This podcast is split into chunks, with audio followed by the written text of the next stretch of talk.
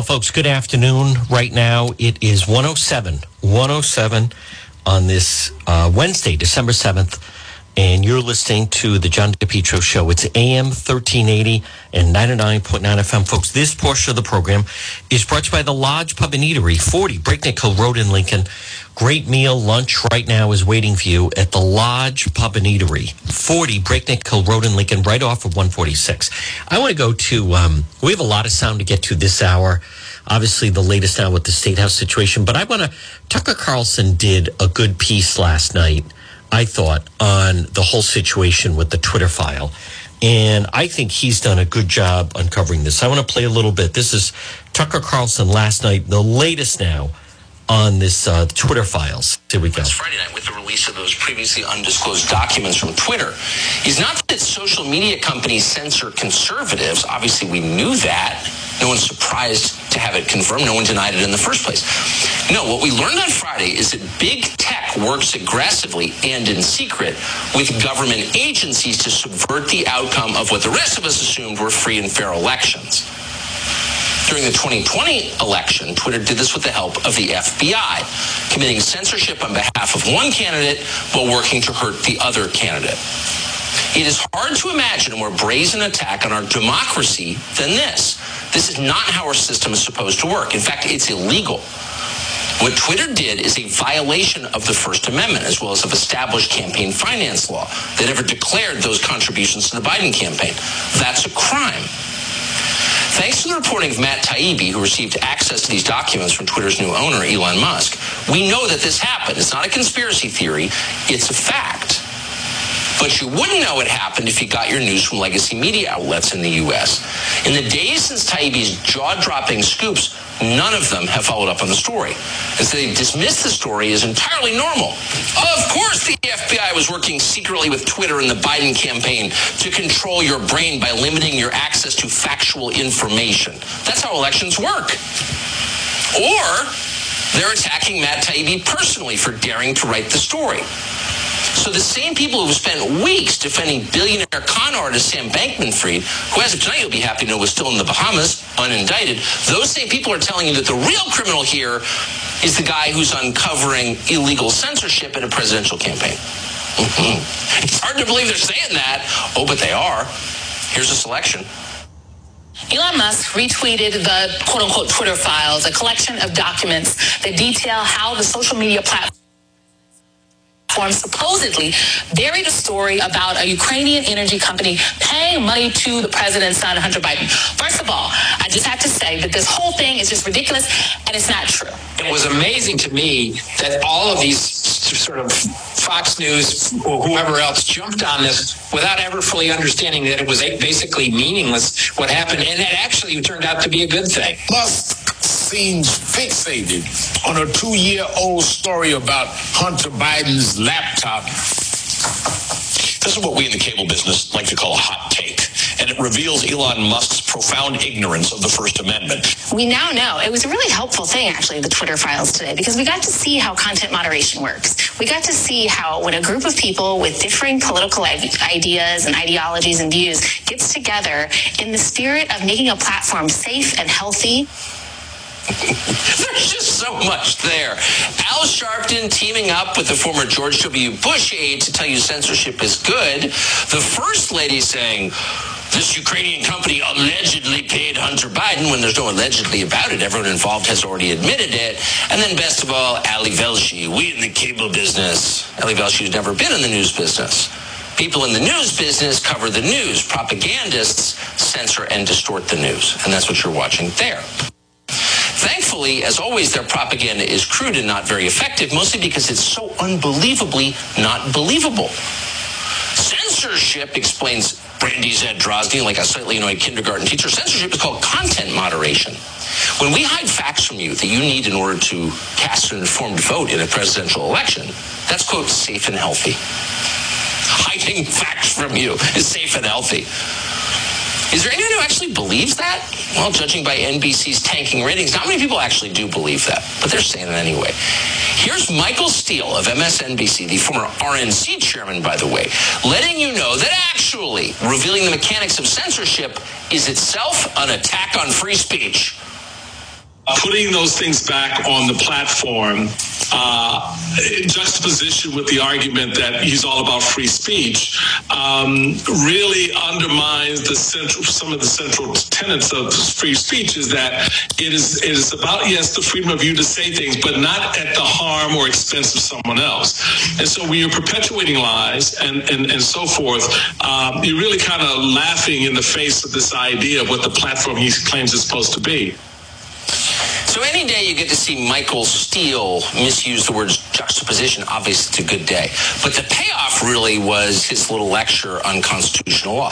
The essential tenet of free speech, Michael Steele just told you, the essential tenet is that you as an American citizen are never allowed to say things that other people object to. Okay, Michael Steele. If you get a chance, let us know what Constitution you've been reading. The one that we have here in the U.S. is pretty clear. In the United States, you get to say, as an American citizen, what you believe, period. And under no circumstances ever may the government infringe on that right, period. Again, that's the First Amendment. And thanks to the Twitter files revealed on Friday night, we know the First Amendment has been violated more profoundly than at any time in our lives. Miranda Devine of the New York Post has just reported the FBI met, quote, weekly with Twitter executives in the months before the 2020 election. And in those meetings, the FBI specifically warned about hack and leak operations by state actors that would involve Hunter Biden and would, quote, likely come out in October. Oh. We know that because it appeared in a sworn deposition from Twitter's former chief censor, Yoel Roth, signed in 2020. The main thing that we learned, now, folks, that is really amazing right there. And again, I want to give him credit. That is Tucker Carlson breaking down, I think, really effectively the whole situation with the Twitter files. Now, I do want to touch on the situation that I can't believe what they're saying about the Rhode Island State House. The chief concern is lack of couples shelter options couple, couple shelter options.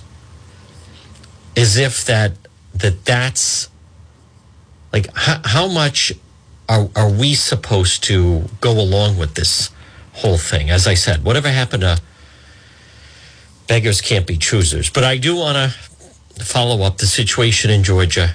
That was a bad loss. Herschel walker as i've said i don't care what anyone says. I don't think he was a great candidate um, it was proven that, and the campaign just went off the rails. It was a winnable seat. This is not a matter of, you know, well, you know, the the rigged election and may have. no, not so fast. Brian Kemp is the governor, and you have a Republican Secretary of State, and Georgia has been incredibly scrutinized with their elections. So I don't, I, I don't see that. But I want to go to, um, I, I mean, there's just there's nothing good about the fact that now the Democrats control the Senate. So this is the piece that we are this morning on Good Morning America. Election cycle, and this was, was, the final battle. Democratic Senator Raphael Warnock fending off a challenge from Republican Herschel Walker in a race that was bitter and contentious until the very end after a hard fought campaign, you got me for six more years. Oh. Overnight, Democrats clinching a major victory. Senator Raphael Warnock defeating his Republican challenger, Herschel Walker. The people have spoken. Wow. The pastor turned politician surviving his second runoff election, handing Democrats an outright majority in the Senate. Voters turned out in record numbers, 3.5 million votes cast. But Walker underperformed this time around, getting less support than he did in November. Yep. I'm not going to make any excuses now because we put up one heck of a fight. The former football star spent much of his campaign fending off one scandal after another, accused of domestic violence, of lying about his resume, failing to publicly acknowledge several children, and paying for two women to have abortions, which he denies. Yep. That turned some voters like Kirk Watkins away. He voted for Republican Governor Brian Kemp, but did not support Walker. He has no policies, and he's um, hand selected by Trump.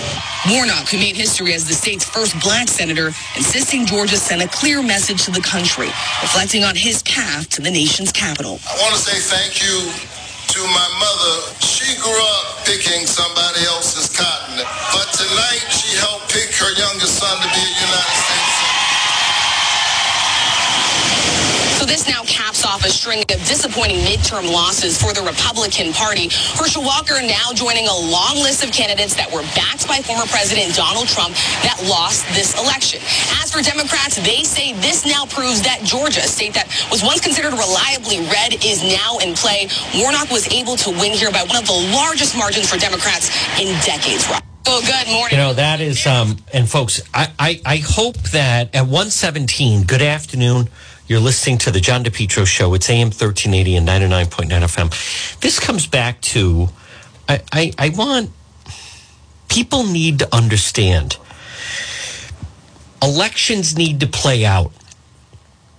And for instance, in Pennsylvania, Dave McCormick could have won. He could have, I believe he could have won and beaten Fetterman, but he was knocked out because Sean Hannity and President Trump went all in for Dr. Oz. And McCormick lost in a very close election to Dr. Oz, but Oz turned out not to be a great candidate. Fetterman was very beatable.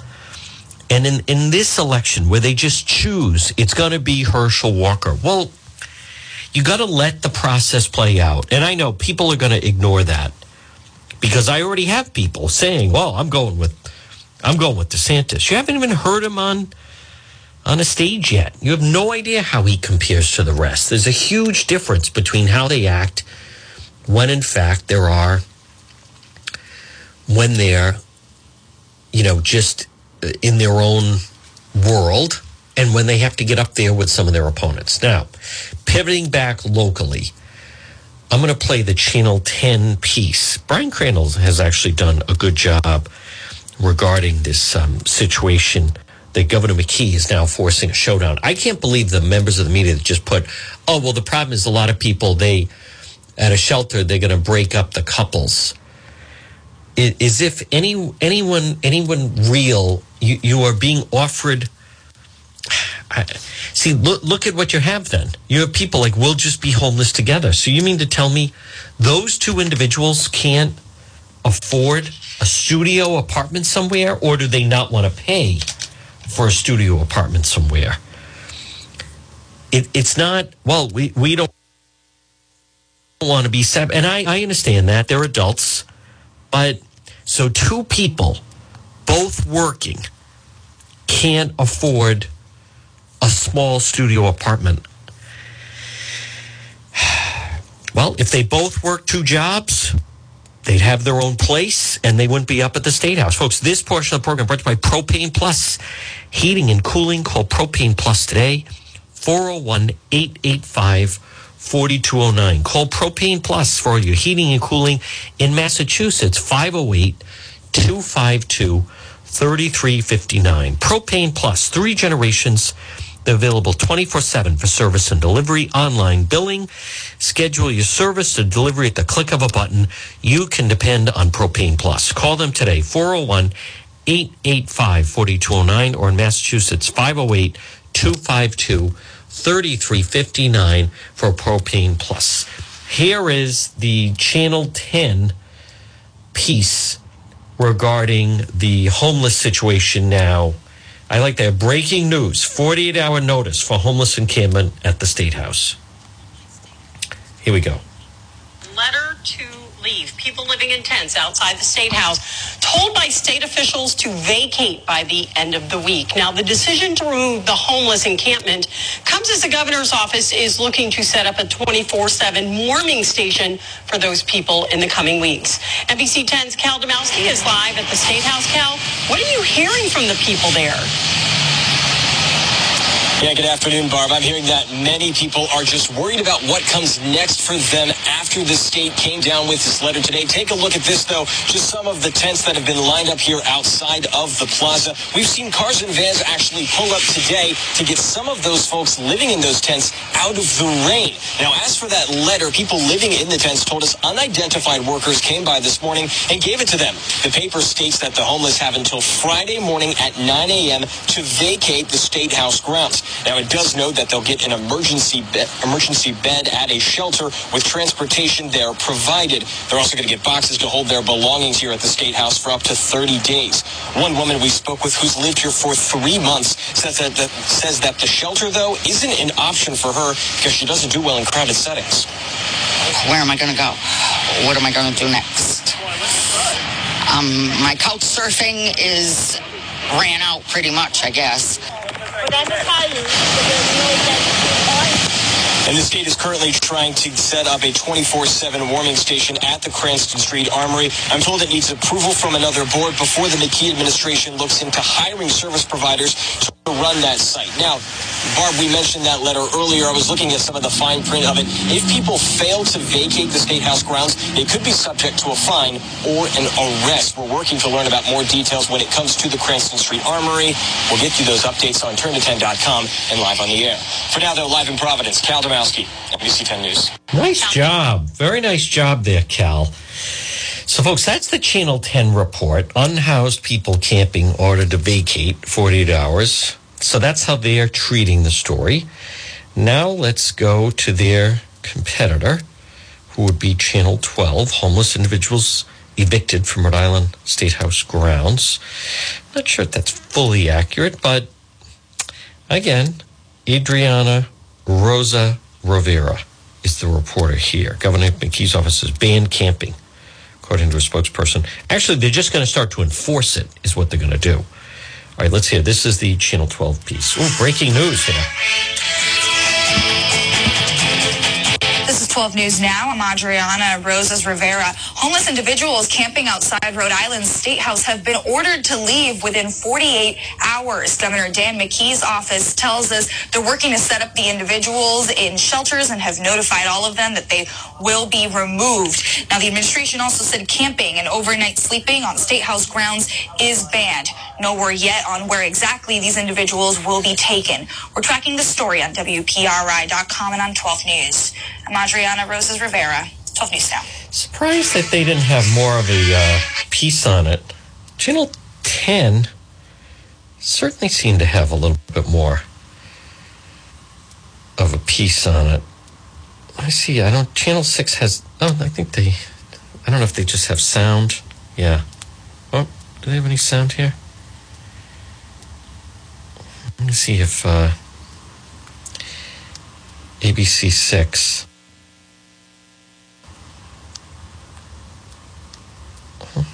No sound. They just show people camping at the State House. How about just a quick voiceover? No? No? So, my question is again, folks, you can go to depetro.com. This is what this really is is McKee's revenge. Governor McKee is going after them for crashing the treehouse lighting.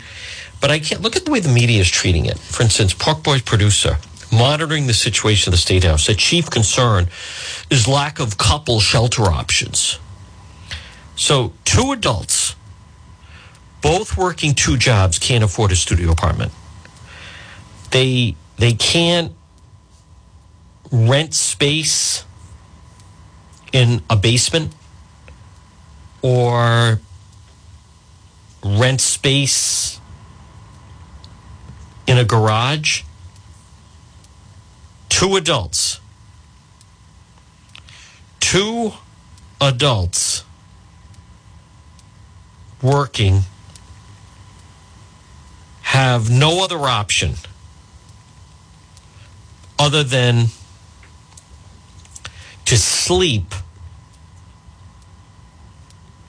outside in, in a tent at the on the Rhode Island State House. That that that those are what they consider to be their options. a, a tent on Smith Hill. Um, I, that that makes I, I don't believe that. But notice like that that part's not even explored. Like what what are the where do you go before that becomes that's our option? Two adults. That that I find that hard to believe. Actually impossible to believe. And we want a free ride. So that that's that's what they believe their best option is. Two adults working. Yeah, I actually used the the the W word, working. Uh oh. Trump's lawyers found items with classified markings at his storage unit in Florida and turned them over to the FBI. How much more of this is going to go on? Who's going through those documents? Is it that whatever that hmm. Laura Ingraham very upset at Senate Republicans. I don't blame her. Let me I want to hear that. I, I but you know, let's let's go where, where the blame is. I want to um I think I have some of this sound. What time is it? 128. Folks, good afternoon. You're listening to the John DePetro Show. It's AM 1380 and 99.9 FM. Uh, me, oh, okay. Let me hear this. All right. Um, we have more. All right, we're not going to more. We got to go to Mollie Hemingway. Script in front of me. Mollie Hemingway, and of course uh, Kellyanne Conway. Mollie, you and I talked about this about a week ago. We felt this coming. To me, it never felt like the Senate Republicans wanted this guy in office. He was a Trump pick. They didn't like that. They probably like him as a person, uh, Herschel as a person. But there wasn't the intensity on the part of the Republicans as there was on the part of the Democrats. I felt it, you felt it, but we don't change anything. We have the same people in place in leadership, same people in place apparently at the RNC. That's not perhaps that's not changing. We just keep doing the same thing over and over again. I- am pissed tonight, frankly. Go ahead. Mm. Yeah, it's really offensive. I'm mad. For Republican voters, for Republican donors who put so much into having some wins, and they just see kind of failure across the board. There aren't people who are working on early voting or banking ballots. There's no clear messaging. I mean, you look at what happened since the midterm elections, where you had a Senate that basically responded to those disappointing midterm losses by doing nothing other than sabotaging their own base. What is the case for voting Republican for the Senate after these midterms? I don't think one was even attempted to be made. And yeah, nothing seems to be changing. But you didn't see a lot of enthusiasm down there. Of course, the spending was completely. It was, yeah, it was just. Look at how close it was, though. I mean, at the end, what did we say? This was winnable, Kelly. And I know you Yes. don't want any change. You, you want Ronna McDaniel. I like Ronna McDaniel. Isn't this like a, a, a warning sign flashing, or are we just going to keep doing the same thing all over again every 51 single to election? 49. Well, McCarthy He won the House. Yes, he did. And we were outspent three to one here. Why? No excuse. There's no excuse in Georgia for us not to have done what Brian Kemp did. Yes, he's the incumbent governor. He's very popular. He's running against Stacey Abrams. But he turned out over his micro targeting plan, his grassroots people, and I guess uh, Mitch McConnell's group funded it. But they did that in the last couple of days. He It should funded have it? What did he- four what weeks did- ago. Did Mitch McConnell appear down there? Guys, You know, I um, she's not wrong, Laura Ingraham, folks. This is her from last night. Let me hear a little bit more. Um, again with Kellyanne Conway. I don't blame her. said don't. We are all Laura Ingraham tonight. Uh, today. Early. We're going to keep We didn't. It's not, but we didn't. But we didn't do it in 2020 because everyone said don't vote early because that's corrupt. Not So- everyone. Well, Yes, uh, some well, big- a lot of people did people at the very top of the Republican Yes, Party. big you didn't. people did. But Mollie, And Mitch we- McConnell we did need give to do 11 it. million to the effort. That's uh, 14 million to the effort in Georgia. But where was the all hands on deck? You got Lindsey Graham. Yeah. He was there. He did a lot. Every senator should have been there. Every female senator should have But been there. But why? I'm going to ask the question tonight. Nobody wants to talk about this. Why weren't they down there? We don't bank ballots. I don't know. Folks, good afternoon. You're listening to the John DePetro Show. It's AM 1380 and 99.9 FM. It's an interesting story the Journal has. Westerly Schools fired substitute teacher over political views in January 6 visit. Hmm. So there's a lawsuit. We'll follow that. Um,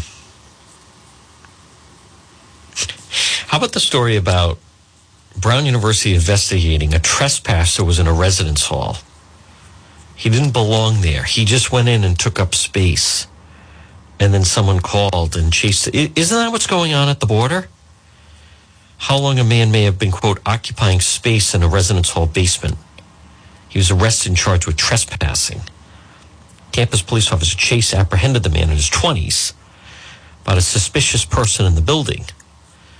Determined the man was unknown to students, did not have permission to be in the residence hall, and was occupying space in the building unlawfully. He was charged with breaking an entry and willful trespass. His name was not released.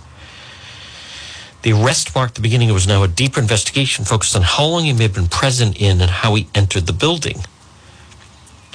Evidence indicates he may have been occupying a space in the basement of the residence hall.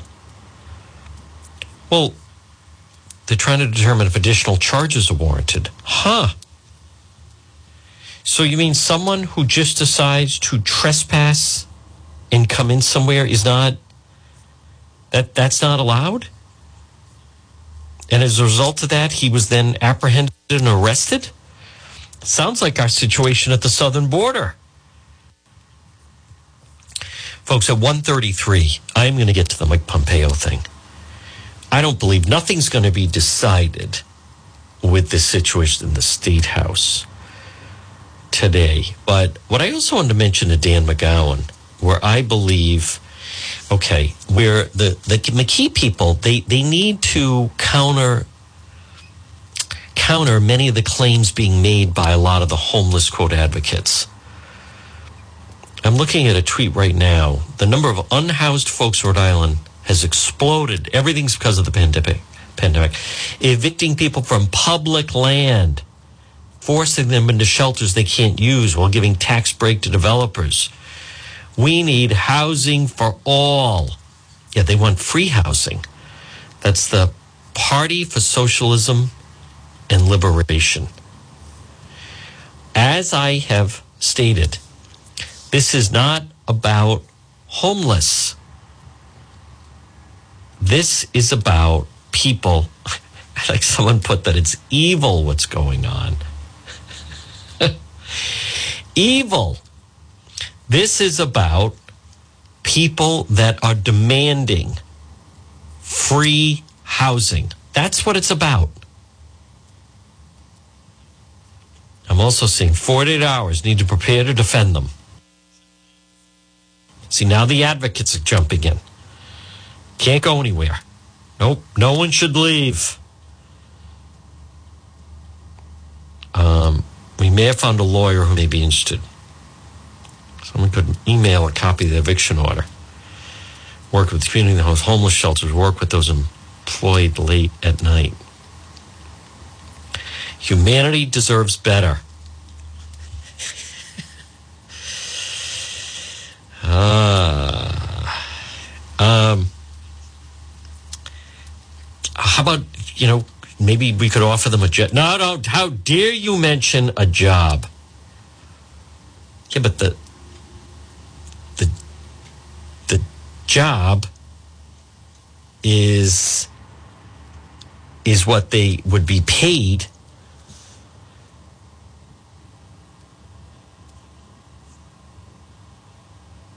into, um, you know, keep them off the street, right? I mean, that's what it would be. So, but why why can't we ask? Or we're not supposed to ask. People get upset if we ask about whether or not they're actually employed.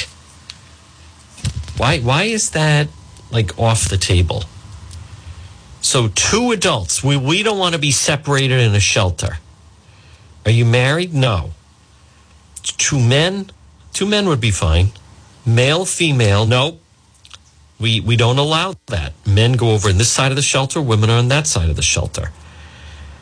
So two adults that are both now, unless they have a drug problem, but two adults working, maybe both, maybe two jobs, pooling their money together. They can't afford a studio apartment. What about folks at 137? What if they, now you have two people, so someone must know someone and say, here's what we'd like to do. We'd like to convert your garage into a studio and we're going to pay you $200 a month, something like that. We just need to sleep there during the day. We're going to go to work. We're going to join Planet Fitness at 10 bucks a month. We'll shower there. And then we're busy working and we're going to save our money. What how so that that's off the table. That can't work this whole business of two people working can't afford a studio apartment or okay we found someone and we're gonna rent out their basement and it's not great but they have a, a shower and facility a toilet we can use and that's where we're gonna we're going to work for the next few months. We're going to keep our stuff there. We're really just going to sleep there. And so, therefore, but we need a place inside. And there's two of us, and we both work. So we'll pay you 400 cash a month if we can stay in your basement. I mean, I is that even explored? Can we mention that? what's missing from the equation? What's missing from the occasion, uh, the um, equation is is the fact that there's there's no mention of no mention of uh, any type of employment that's tied into it. I mean, that's that's really what's what's going on. Because otherwise let's let's be realistic about it especially when you're talking about a couple situation. Now this man whose wife is in a wheelchair I, I, don't know what to i don't know enough about their situation. But if you have two adults we don't want to be separated. We don't want to go to a shelter because there's two of us and therefore um, you know we, we want to be treated like adults but somehow like, are those options played out? Two, especially if it's two people. So we're going to combine our resources. So I'm also learning there is, in fact, a two o'clock press conference of these people. I don't know exactly what's going to happen with that, but a two o'clock press conference is going to be held to by who? By housing advocates, I would imagine. Now, I would think they're going to knock the governor's idea and the, the governor's Governor McKee's proposal because, as I have stated, this is not about shelter. They are demanding free housing. They'll take as they as they said, as I you can go to depetro.com. I posted the video on it. They freely will say, you know, we'll we'll take hotel vouchers or where's all the covid money they they want the money i think they, they even like the inclement weather and the rain but they're, they're not they, this is being approached in a manner of these people just need a place to crash for the night when in reality that's that's actually not what's going on but no one wants to flesh that out a little bit or just come out and say it. What's really going on is they, two sides. Now, what's also, I disagree with some of the headlines, is this business of the fact that it's not that they're a victim, it's they're going to start to enforce the the rule in the law that you're not supposed to be camping out there. I'm not going to revisit again that the governor they never should have allowed that. They never should have allowed them to start camping out in the first place. I think that's a big, I know that that's a big part of it. All right, it's 141. I'm going to read the Mike Pompeo thing momentarily. Folks, this portion of the John DePetro show, now I want to remind you, in case of an emergency, go to AtMed Urgent Care. You've heard, I believe, AtMed Urgent Care. In Rhode Island, they're telling us don't go to the emergency rooms. AtMed Urgent Care two locations 1524 Atwood Avenue in Johnston, and also that's right in the Atwood Medical Center, and also in East Greenwich, 5750 Post Road, East Greenwich, right across from Felicia's. AtMed Urgent Care, urgent care facility providing comprehensive outpatient health care to individuals and families. They specialize in ambulatory medicine. They provide immunization, school and sports physicals, AtMed Urgent Care. Now, it is flu season. So, with flu season, uh, you can get your flu shot there. That's a big part of it. Now, they also, at AtMed Urgent Care, many times right now, there are people turned away if they're in auto accidents, and believe it or not. And at AtMed Urgent Care, you can take someone there if they're in an a auto accident. Cost efficient healthcare alternative, hospital based emergencies, AtMed Urgent Care, walk in routine urgent care, minor surgical, orthopedic, and trauma, work related injuries, drug, drug testing. And on top of that, remember, work related injuries right now at 143 on this Wednesday. If maybe someone you work with gets injured, bring them to AtMed Urgent Care. Two locations, 1524 Atwood Avenue in Johnston, right in the Atwood Medical Center, and 5750 Post Road, East Greenwich. AtMed Urgent Care. Folks, good afternoon. You're listening to the John DePetro Show. It's AM 1380 and 99.9 FM. Now, I mentioned, I want to just um, read this piece. I think it's an interesting maneuver by Mike Pompeo. So, right now, different people are looking at.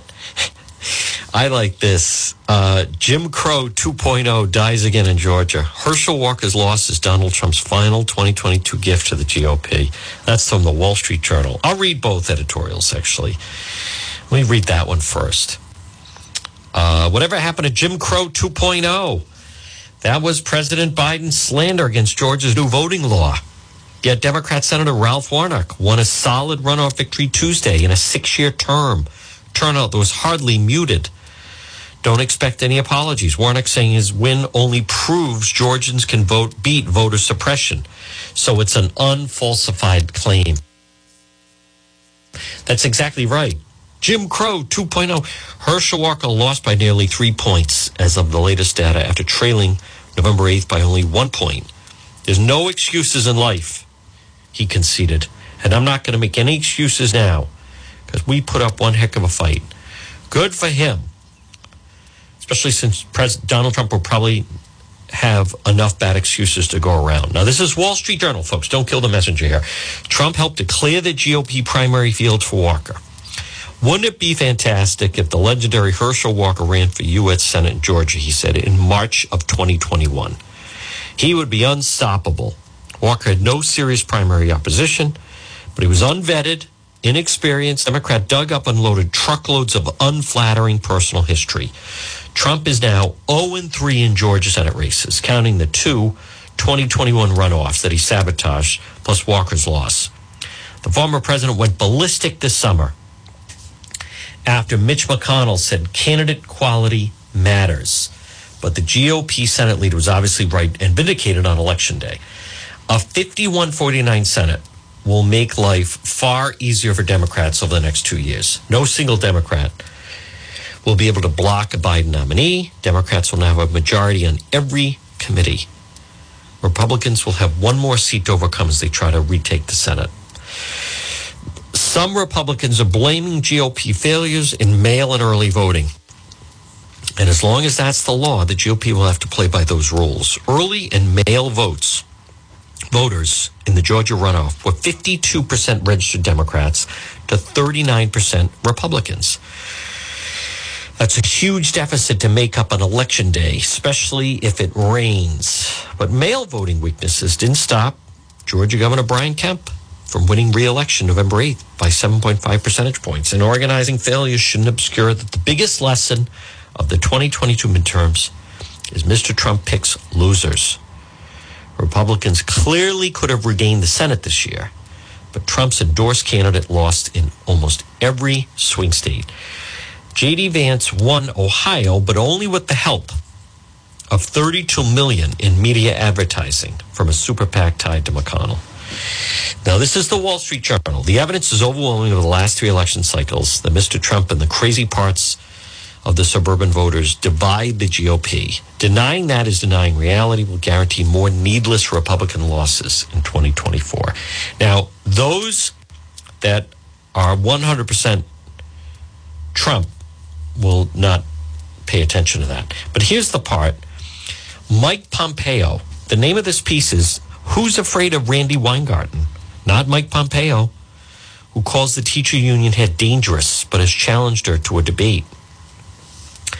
If former Secretary of State Mike Pompeo is serious about seeking the Republican nomination for president 2024 and about making education reform his signature issue, it's hard to think of a better fight to pick than the one he's chosen with Randi Weingarten, president American Federation of Teachers. Her union, AFT, they control Providence. They control, uh, I believe, Woonsocket.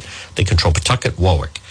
Weingarten is the face of public education, the U.S. dominant force in Democrat politics. The AFT, along with the NEA and their thousands of state local affiliates, have for decades maintained a vice grip on traditional public schools that educate more than 80% of K through 12 students. During the pandemic, the AFT shaped the guidelines used by the CDC to slow the full reopening of schools.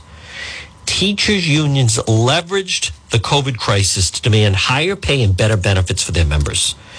In Los Angeles, where the Los Angeles Times reported before the pandemic, only 42% of students could read at grade level. Math proficiency was only 32%. The local teachers unions requested free child care for its members as a condition for returning to the classroom. Combined, the AFT and NEA spent more than 40 million to elect Democrats in 2020, including Governor McKee. Three months after taking office, Biden repaid them by signing COVID relief legislation that allocated, ready for this, 123 billion for public schools without any requirement that districts reopen for in person instruction. So, in an interview last month, Pompeo described Weingarten and the public ed- education establishment as a threat to the country. I t- tell the story. Often I get asked, listen to this, folks. At 1.50 on this Wednesday, if you listen to anything, it says, who's the most dangerous person in the world? said Pompeo, who served as director of the CIA before becoming the nation's top diplomat under Donald Trump. The most dangerous person in the world is Randi Weingarten. It's not a close call. If you ask who's the most likely to take this republic down, it'd be the teachers union and the filth they're teaching our kids and the fact they don't know math and reading or writing. Weingarten responded by deflecting what he's doing is making it harder for teachers all across America to teach kids, to bring parents and teachers together. He knows better, but he's doing this to try to win a Republican primary, and he's hurting kids. Last week, Pompeo doubled down, challenged Weingarten to public debate. Her personal venom evidences as an unwillingness to defend what she wrought on our children and our nation. Pompeo wrote New York Post op-ed, I'm prepared to debate her and present to the American people my case for the risk she presents to our republic and the nation's future. So far, Weingarten has declined his offer. She's called him childish, petty, spiteful, bully boy. This response is beneath Weingarten, who ought to reconsider. Pompeo graduated first in his class from West Point, knows Jack Reed, and earned a law degree from Harvard.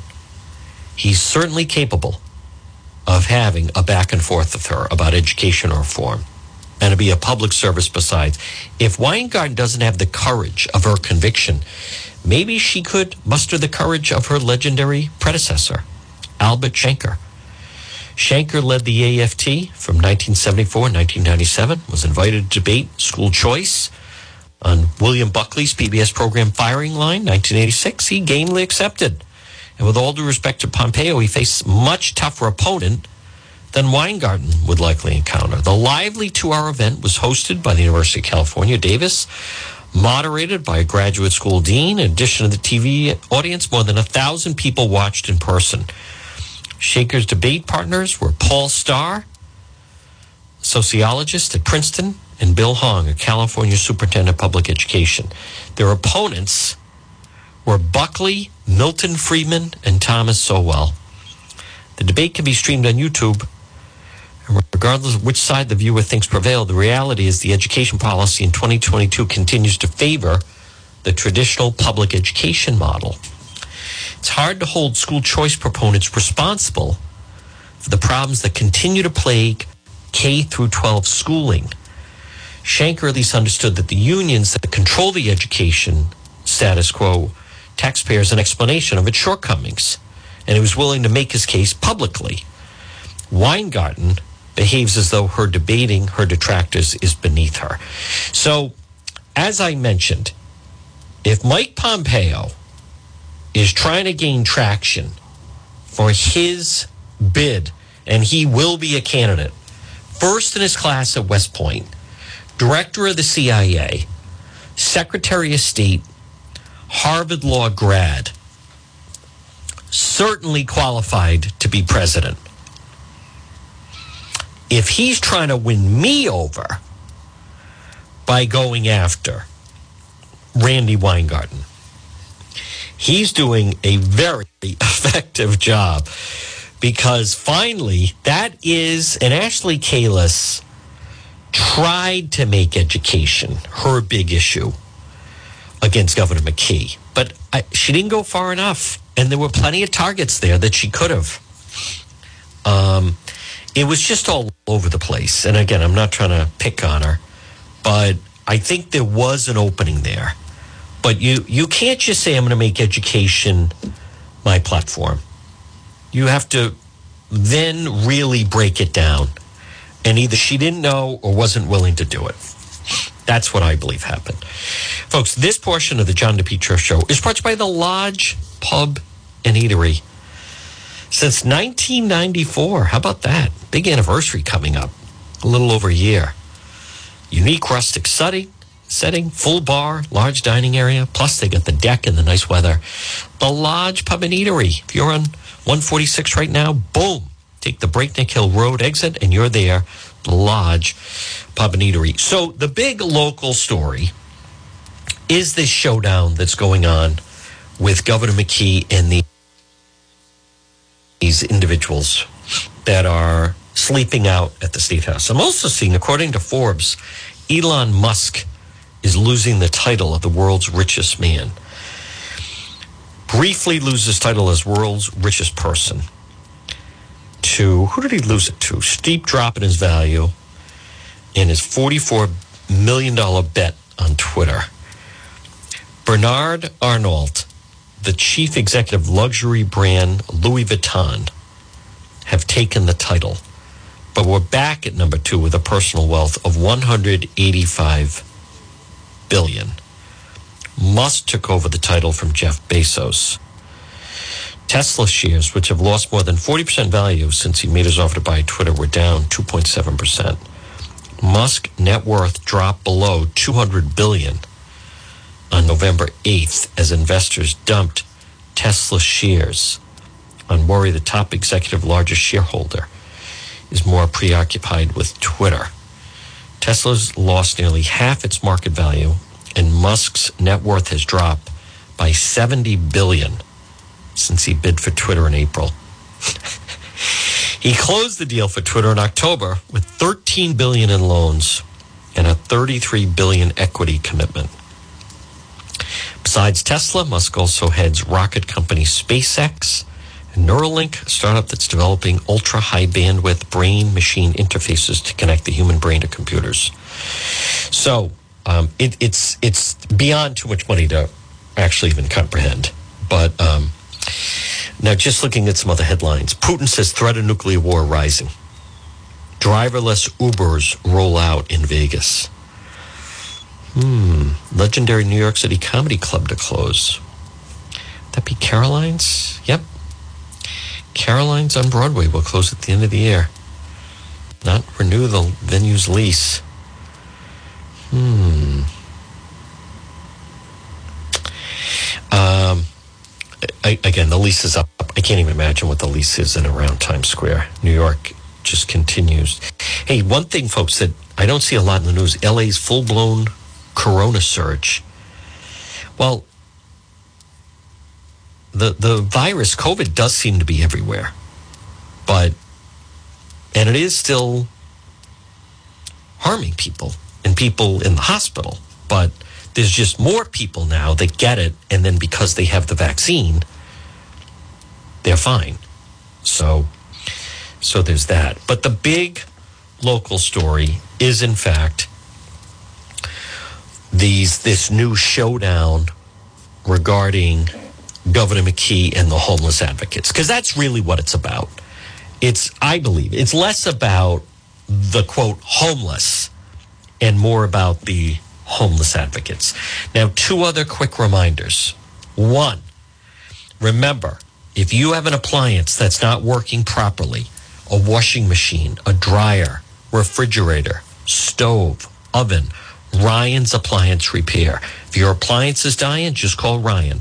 Saturday appointments are available and all work is guaranteed. Plus, senior citizens discounts. Ryan's Appliance Repair, 401 710 7096. 401 710 7096 for Ryan's Appliance Repair. Whatever that appliance may be, dial 401 710 7096. You can also find them on Facebook. And then also, if you have a pest problem, remember Falcon Pest Services, 401 739 1322. Residential or commercial, maybe it's a one time, maybe it's monthly, maybe it's quarterly, maybe it's yearly. Falcon Pest Control, Falcon Pest Services, 401 739 1322. Whether it's a home or a business or a restaurant, office building, 401 free quote 739 1322. Well, folks, it's 159 tonight on Facebook. We're going to be doing Cranston PD Live, where I go along with the Cranston Police. That should be starting right around 6 o'clock. We're back on the radio tomorrow at 11. Stay tuned for the 2 o'clock news. And again, the big local news of the day. Obviously, the mayor back in power in Woonsocket, and then also this homeless advocate showdown at the State House. Enjoy this Wednesday. Stay tuned for the 2 o'clock news. WNRI Woonsocket.